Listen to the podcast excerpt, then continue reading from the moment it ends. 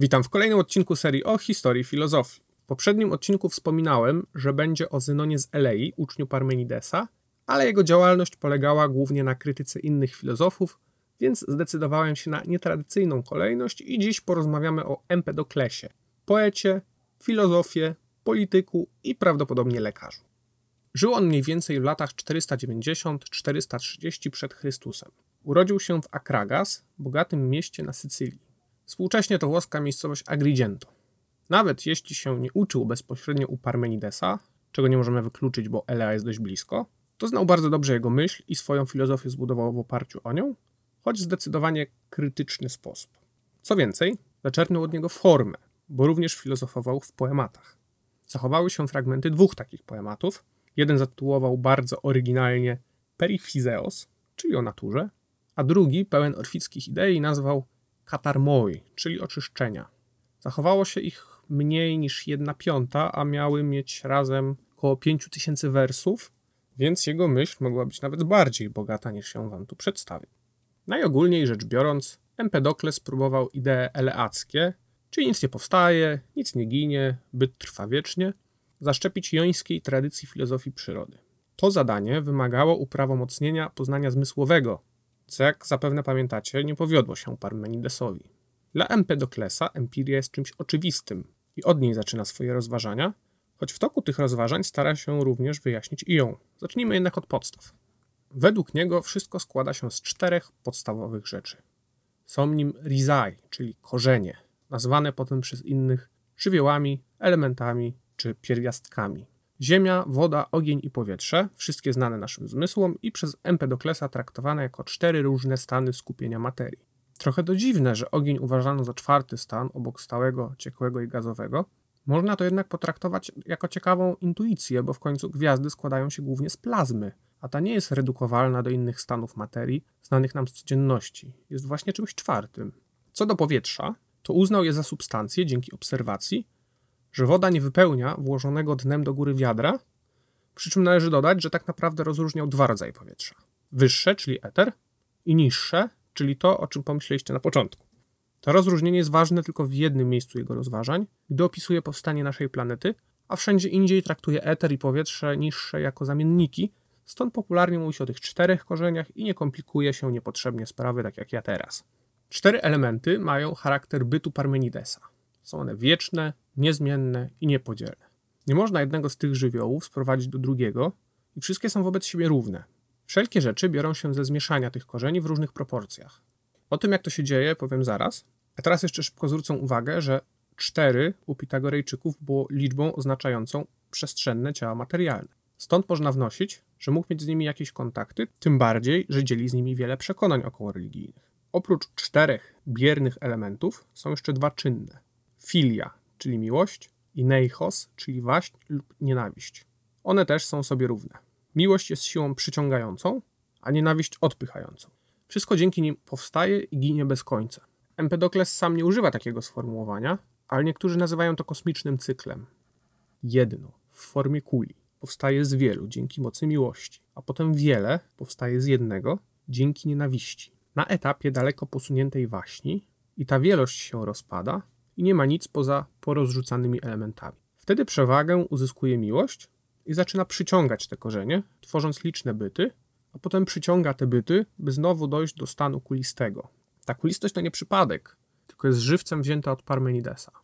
Całkowita jedność tych boskich, w cudzysłowie, elementów owocuje takim właśnie doskonałym w mniemaniu starożytnego Greka kształtem. Gdyby zobaczyli współcześnie, ile ludzi upodabnia się do kuli i z iloma chorobami się to wiąże, to myślę, że przemyśleliby tę kwestię. Często zwraca się tu uwagę na rzekome osiągnięcie Empedoklesa. Według chilozoistów, takich jak Thales czy Anaksymander, materia jest żywa i samoistnie poruszająca się. Empedokles wyróżnił elementy bierne i czynne, więc można powiedzieć, że odróżnił przyczynę sprawczą, czyli to, co powoduje, że coś jest, od przyczyny materialnej, czyli tego, z czego coś jest. Przyczyną sprawczą krzesła jest praca stolarza, a przyczyną materialną jest drewno. Wcześniej według autorów tej tezy mówiono tylko o jednej przyczynie, o arche. Nie jest to jednak prawda, co wiecie już z odcinka o Heraklicie. Tam przyczyną sprawczą jest logos, który nie jest tożsamy z materią. Jest to więc raczej osiągnięcie Heraklita, a Empedokles po prostu rozsądnie przyjął to postępowe rozwiązanie. Za to można mu przypisać inne osiągnięcie. Był chyba pierwszym filozofem świadomym istnienia czegoś takiego jak język nauki i jego rozdźwięku z językiem potocznym. Przejawiało się to w tym, że zaznaczał wieczność korzeni, mówiąc, że tak naprawdę to nic nie powstaje i nic nie ginie, bo nic nie powstaje z czegoś nieistniejącego, ani nic istniejącego nie przestaje nagle istnieć. Elementy się tylko mieszają, ale ponieważ w języku potocznym mówi się o ginięciu i powstawaniu, to i on sam używa tych sformułowań, by być zrozumiałym. Nie będę Was zanudzał jego opisem powstawania układu słonecznego, bo nie ma to żadnego znaczenia, ale w formie ciekawostki wspomnę, że uważał księżyc za zamrożone powietrze i słusznie stwierdził, że odbija on światło słońca. Dużo bardziej ciekawa jest jego prototeoria ewolucji i doboru naturalnego. Otóż stwierdził on, że najpierw powstają odrębne organy oraz fragmenty ciał, np. samotne nogi, ręce, oczy, wątroby, serca, etc., i łączą się one miłością. Jak dane połączenie nie może przeżyć, np. połączenie stopy i oka, to po prostu wymiera. Sam Empedokles wymienia stworzenia z twarzami i piersiami po obu stronach, woły z ludzkimi twarzami, ludzi z głowami wołów oraz osoby interpłciowe. Istoty mniej doskonałe poprzedzają bardziej doskonałe, dlatego rośliny poprzedzają zwierzęta, a te poprzedzają ludzi. Oczywiście te części ciał to wynik mieszania się korzeni. Gdzie niegdzie Empedokles podaje konkretne przepisy, np. kości powstały z dwóch części eteru, ośmiu ziemi i czterech ognia. Krew z kolei powstała z równej mieszaniny ognia, wody, ziemi i eteru, co czyni ją podobną do boskiej kuli. Krew jest ważna u niego, ponieważ wiąże się z myśleniem, a myślenie jest podobne do poznania zmysłowego. Poznanie zmysłowe polega na bezpośrednim zetknięciu narządu zmysłu z przedmiotem poznawanym. Ziemię widzimy dzięki naszej ziemi, ogień dzięki naszemu ogniowi itd. Tak Ponadto wszystkie rzeczy emitują tzw. Tak wypływy. Mają one określone formy i wielkości, stąd tylko poszczególne zmysły je odbierają. Na przykład coś przeznaczonego dla wzroku nie może być odbierane słuchowo. Pisze też, że akt patrzenia polega na wysłaniu ognia z oka, czyli nie jest to bierne odbieranie. W innych zmysłach się tak szczegółowo nie wypowiadał, a szkoda. Smak wydaje się czymś biernym, no bo nie smakujemy na odległość, więc czy tu też by mówił o jakichś wypływach? Swoją drogą, fakt, że miłością widzimy miłość i nienawiścią nienawiść, może być uznany za ciekawą obserwację psychologiczną, ale nie zachowały się żadne fragmenty, które sugerowałyby, że to jakoś rozwija, więc musimy się obejść ze smakiem. W każdym razie myślenie działa trochę tak jak poznanie, bo również istnieje dzięki podobieństwu. Niewiedza zaś wynika z braku podobieństwa. Myśli się krwią, bo w niej najbardziej zmieszane są wszystkie pierwiastki. Zmieszanie ich w równych proporcjach owocuje niesfałszowanym obrazem świata. Uważam to za bardzo cenną obserwację. Przewaga jednego pierwiastka zaowocuje jakąś monotematycznością, przeideologizowaniem, niezdolnością do odbioru innych pierwiastków. Zamiast poznawać świat, będziemy poznawać jego karykaturalną, wykrzywioną wersję. Empedokles również przyjemność tłumaczy podobieństwem w żywiołach, a przykrość wynika według niego z przeciwieństwa. Stąd ludzie lubią sobie podobnych i nie przepadają za innością. Niektórym może się nasunąć takie pytanie: czy jeśli myślenie, odczuwanie i poznanie zmysłowe polegają na tym samym, to czy Empedokles jakoś nie umniejsza roli rozumu w poznaniu świata? Nie, ponieważ miłość i nienawiść nie są dostępne zmysłom. Je poznaje tylko nasz rozum, więc on musi poznanie zmysłowe uzupełniać. Jeśli chodzi o orfizm Empedoklesa, to nie wniósł on tu nic ciekawego.